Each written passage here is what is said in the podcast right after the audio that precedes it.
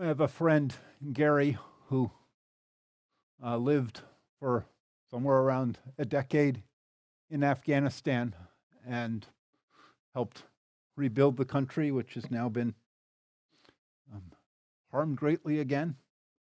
But he talked about how in Afghanistan, people are so thrilled with the Word of God that they'll put it, even if they can't read, just a little ex- extract from the um, on their cart or on something else which they want protected, figuring the Word of God is powerful.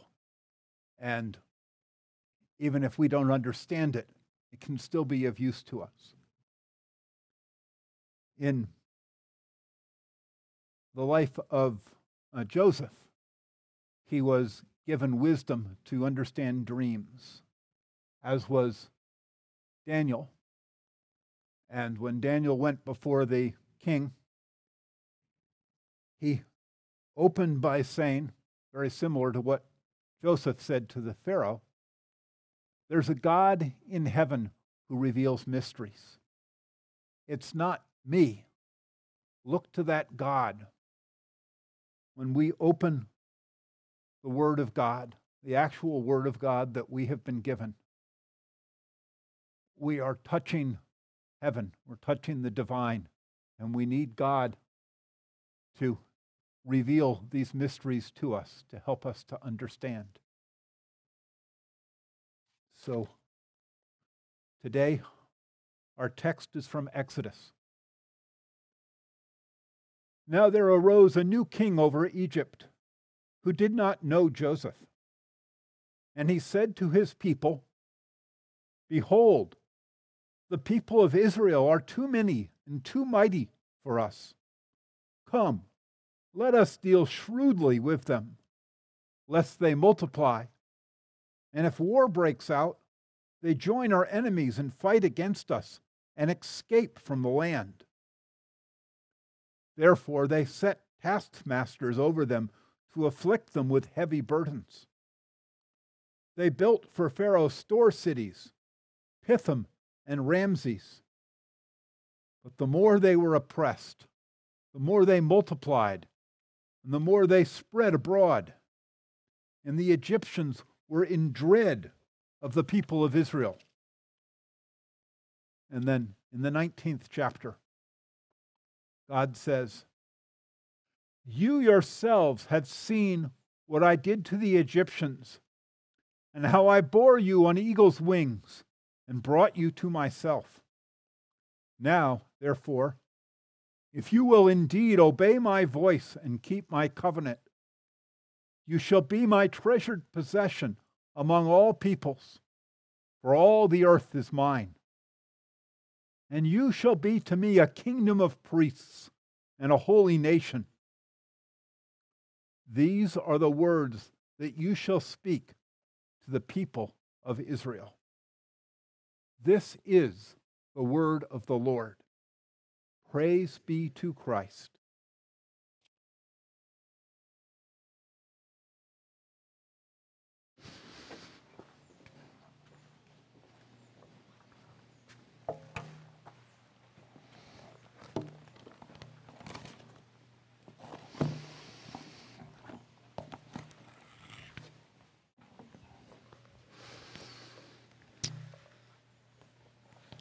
The first time that I um, was asked to preach as an assistant pastor with very little notice, as in 5 p.m. on a Saturday, was when we were doing a similar series at my former church, looking at the Old Testament and trying to take large chunks of it and, and distill them for gospel purposes.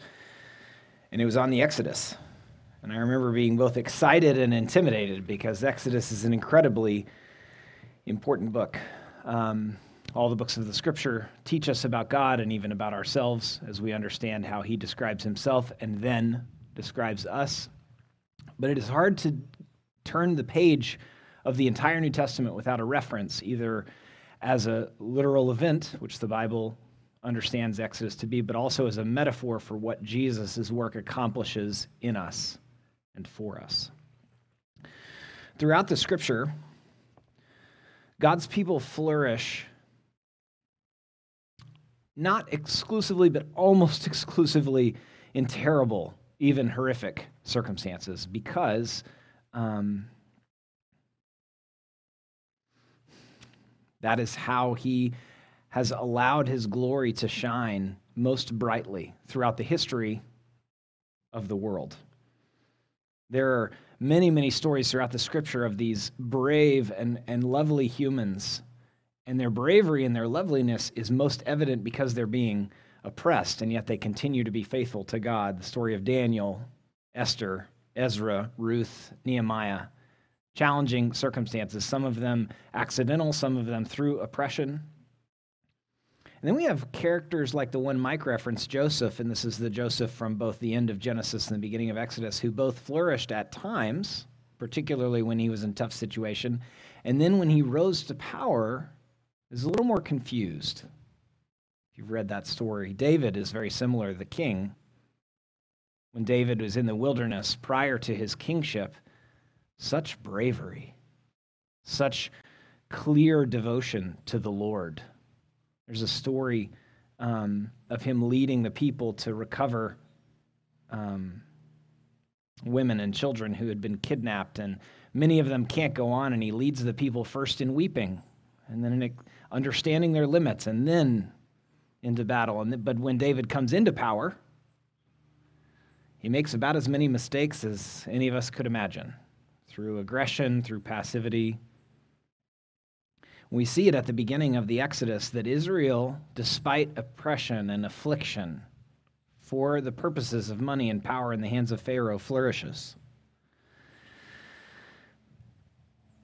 Early on in the book of Exodus, Pharaoh has all of the firstborn males of uh, Israel murdered.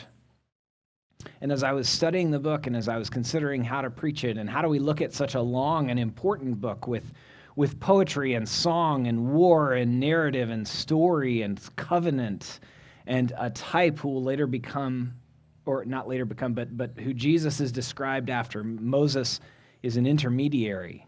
Jesus is the intermediary. There's so much in the book of Exodus for us to learn from. And yet there are troubling things in the book of Exodus also if you've read it and your faith wasn't troubled or your mind wasn't troubled at all, I'm not at all sure you read it carefully. I was looking at the story of, and this is, this is part of the birth narrative of Moses, who's miraculously saved from the murder of the firstborn, but this is a superpower. Egypt is a superpower of the time. And if that's what Pharaoh would do, not to an enemy, but to someone under complete subjugation, what then would he do to his enemies? The text of um, God's call to Moses is almost comical. I kept trying to come up with a way to, to summarize it, um, but it has too many moves. We talked about this last week a little bit. We, we can read the Bible um, too quickly or too flippantly. Um, and we'll put our own emotion into it and we'll miss God describing himself, which is key to us understanding him and then understanding our world and ourselves. In the, the flood narrative and the Babel narrative, when Abraham and Isaac both are passive with the kings that they interact with, God never describes himself as angry. In the flood narrative, his grief washes over that text. And yet, here in Exodus is the first recorded description of God's anger. They've been arguing for a while. At the point where God gets angry, I'm going to read from Exodus chapter 4, verse 10. And this is about Moses' fifth request that it not be him. Anybody but me, God. He uses several different tactics. Uh, parents of children will recognize most of these tactics indirection, um, excuses, legitimate and illegitimate excuses. At this point, um, Moses said to the Lord, Oh, my Lord, I'm in verse 10, I am not eloquent, either in the past or since you have spoken to your servant, as in nothing's different after God spoke to him directly. This was out of the bush that was behaving oddly. It was on fire, but it wasn't consumed. Moses moved towards it. I am slow of speech and of tongue. Then the Lord said to him, Who has made man's mouth? Who makes him mute or deaf or seeing or blind? Is it not I, the Lord? Now therefore go, and I will be your mouth and teach you what you shall speak. But he said, Oh, my Lord, please send someone else. Then the anger of the Lord was kindled against Moses. I have a question for you. As you hear that, and I hope it's the you've read it many times or heard it many times, why was the anger of the Lord kindled? The writer of Exodus, probably Moses, doesn't record it. Simply tells us. There are all sorts of places where the Bible gives us a lot more detail than we would give if we were writing it. And then there are a lot of times that we would like some more information. And it's not in there. And what we get to do as we wrestle as people of faith is we pray, we continue to read, we converse with people, we go back to the text.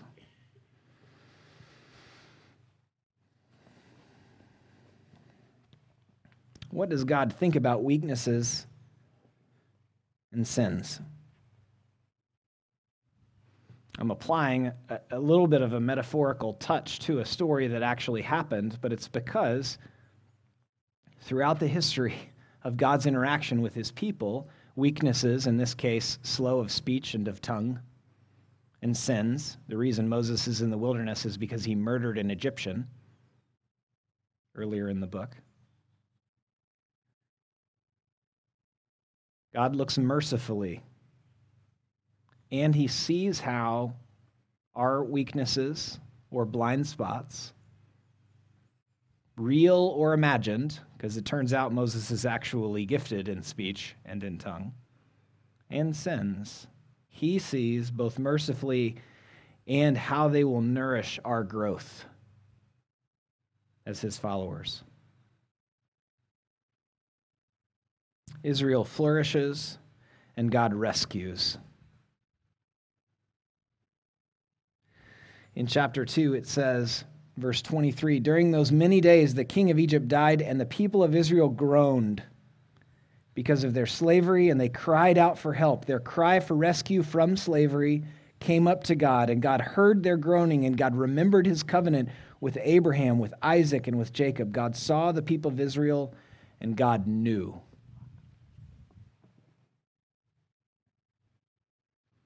God hears his people.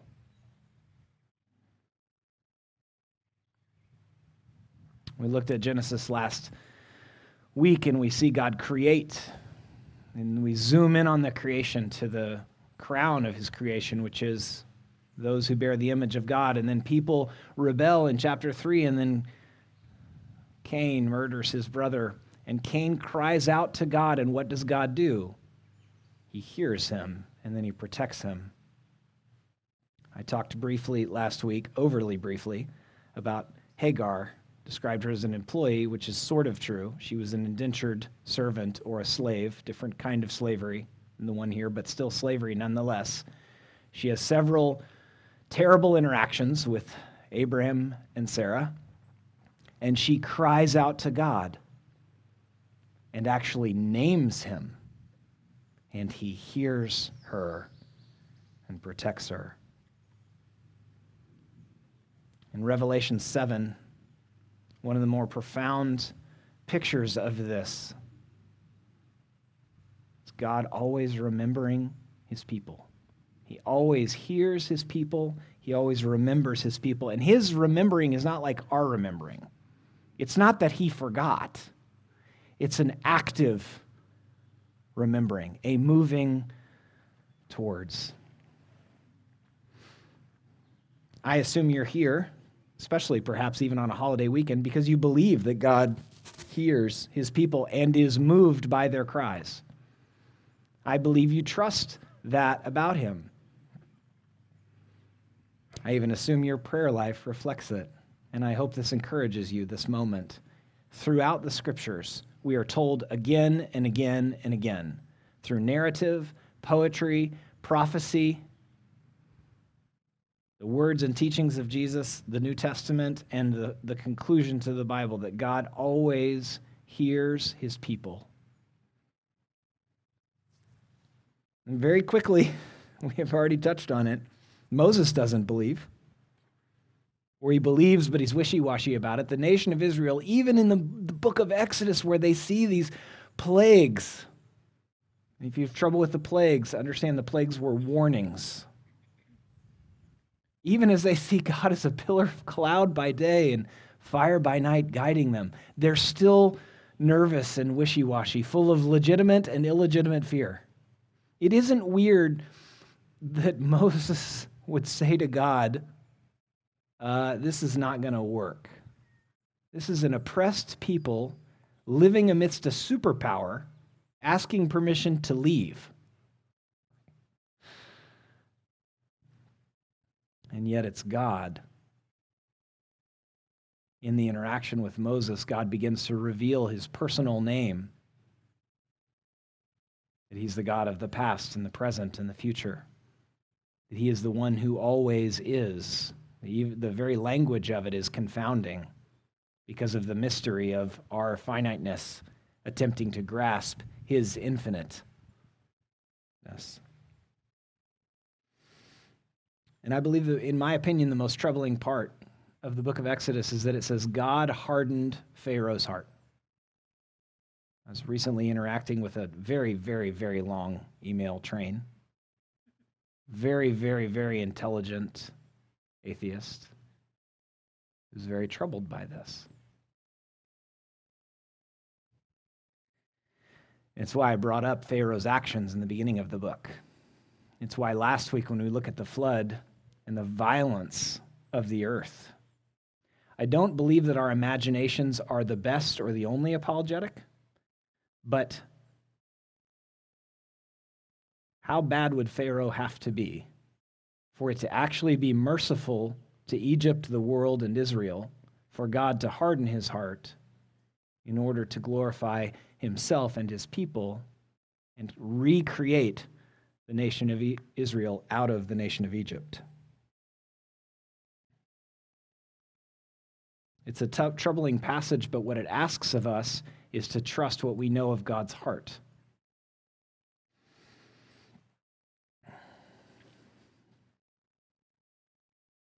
Each book teaches us about who He is. We read the book of Genesis, especially the beginning, but all of it, which is echoed in Exodus as God recreates His people. We know that God is a creator. And as I was thinking about this section of the sermon, I feel like most of the time that someone describes God as creator, it sounds stern. Sounds like we're focusing on his sovereignty and the fact that he's all powerful, which is true. But Genesis wouldn't invite us to first see him in a stern way, but as a creative. When someone describes themselves as a creative, we don't think stern, and yet sometimes we get a little tripped in our theology and we miss the vibrant, brilliant creativity of God. Fun, even, in the way that he describes his creation. But Exodus teaches us that he's a rescuer.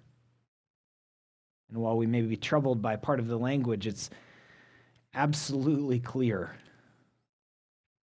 who God is and what God does from this book is that he is a rescuer. I worked at a camp the summers in college, and uh, one of the ways they trained us was with this poem that I didn't actually think was a good poem, but it had a terrific title. It was I'd rather see a sermon than hear one any day. Good job not saying amen right now, although that would have been funny. When we ask, who is God, and we listen to and read and study and converse about the Exodus, both the book and the event, we cannot help but notice that he is a rescuer. Which then begs the question what did he rescue you from? Do you have an answer to that? Do you have an answer that someone who is not a person of faith would understand? the reason I ask that is not because I think you should tell them this afternoon. That depends on whether you're going to see them, depends on the level of your friendship and all that. But we can sometimes get so caught in our religious language, we don't translate in a way that our hearts and minds understand. On a regular basis, what he rescued us from.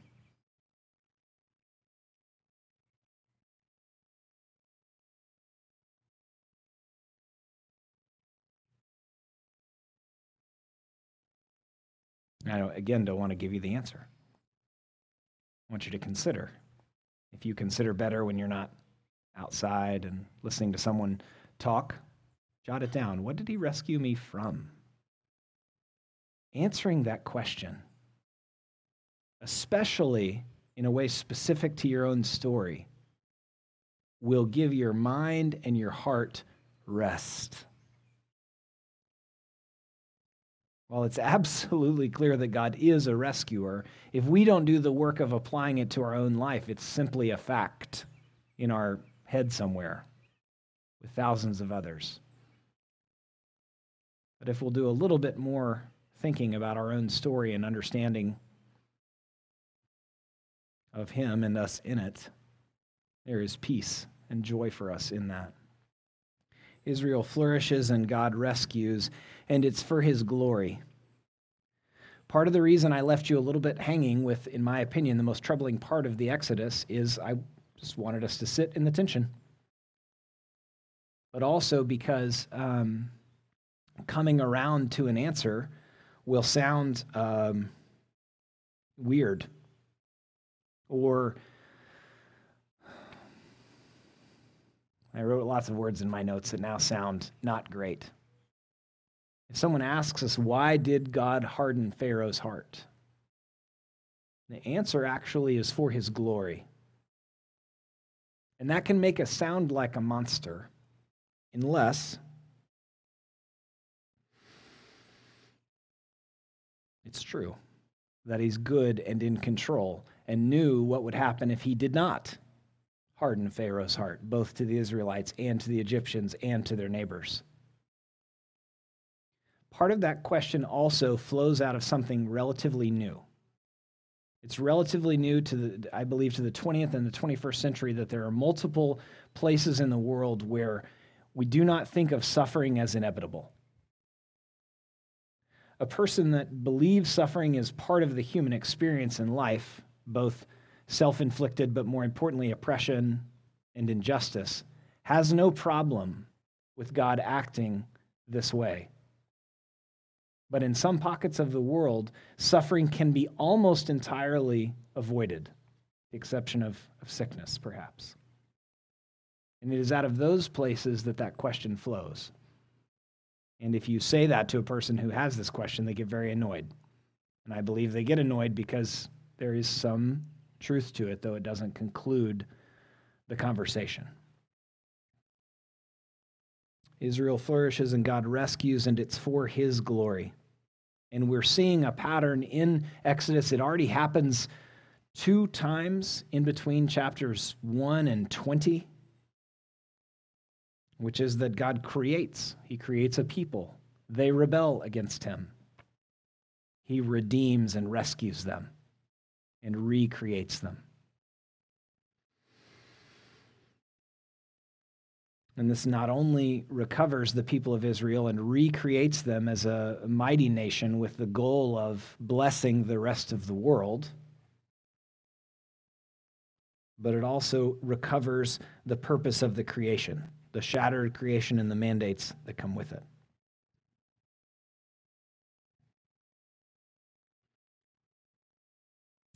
If God is indeed good and sovereign, and most of our doubts flow out of believing one of those and being troubled by one of them. If he's good, but he's not in control, and is he God and powerful if he's powerful and not good? And can we trust him? But if we hold both in tension, then we have the key to understanding troubling passages like him hardening Pharaoh's heart, which is that he did it for his glory and the good of his people and the good of the world. That's not the last word to say about these matters. I imagine people of God will discuss these things until Jesus returns because they are troubling. And yet, by faith, study, conversation with friends, imagination, thought, and then redoing all of those, we continue to rest through our tough questions and the good answers that we have to them in who He is. And who He is as a rescuer. Israel flourishes and God rescues for His glory and the life of the world. I love this phrase. I learned it from an Eastern Orthodox writer. Why does God rescue? First of all, because that's who He is. It's the same answer to why does He create? Because that's who He is. But for what purpose? What purpose does He rescue the nation of Israel out of Egypt? I mean, in some ways, it would have made the news around the world slower news cycle than ours, but people heard if he had had the nation of Israel take over Egypt. Egypt is the superpower of the region. If I'm in charge, I'm like, that's a cool story. But that's not what he did. In part, for the life of Egypt. How many Egyptians turned to follow God after this? Perhaps more out of fear than any other reason. But he wants to take the nation of Israel to a very important geographical space, at the time, the highway of the world, and place them there to act as a kingdom of priests and bless the world about knowledge of the true God, who is not violent towards his people, who opposes slavery, whose goodness and steadfast love is not capricious or reciprocal as the other ancient deities were known at the time. Peter quotes this in his letter.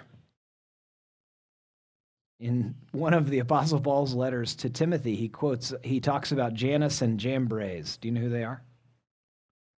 That's the name that the Israelites eventually gave to the sorcerers of Egypt that try and oppose God. It's what Paul calls the false teachers, those who preach that the gospel is not good news or not as good a news.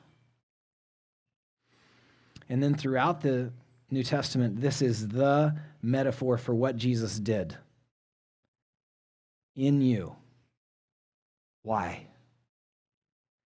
That the life he breathed into you, nephesh in the Old Testament, zoe in the New, you might breathe out into the world as lover of him and the neighbors that he's put into your life.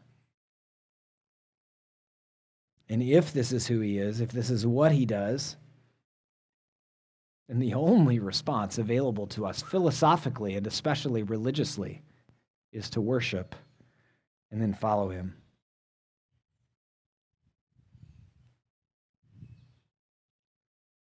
I'll ask again what did he rescue you from? I hope that that's an easy answer for you. I happened to be with family this week family that I grew up with from about 8 to 18. And, you know, traveling with family is good and challenging. It reminds me of where I came from and therefore what he rescued me from. Not them, but myself. Why? Because that's who he is. To what purpose? To breathe the life he breathed into us, into the world.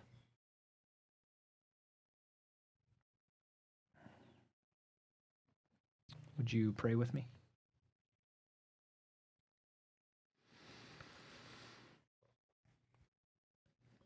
God, we trust you and ask that you help us to trust you easily, quickly, instinctively, even. Jesus, we are so thankful for the greater exodus that we receive from sin and death through faith in you.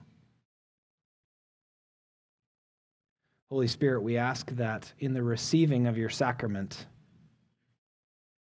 you would give us an awareness of the life that you breathed into us when you pursued us and we received that by faith.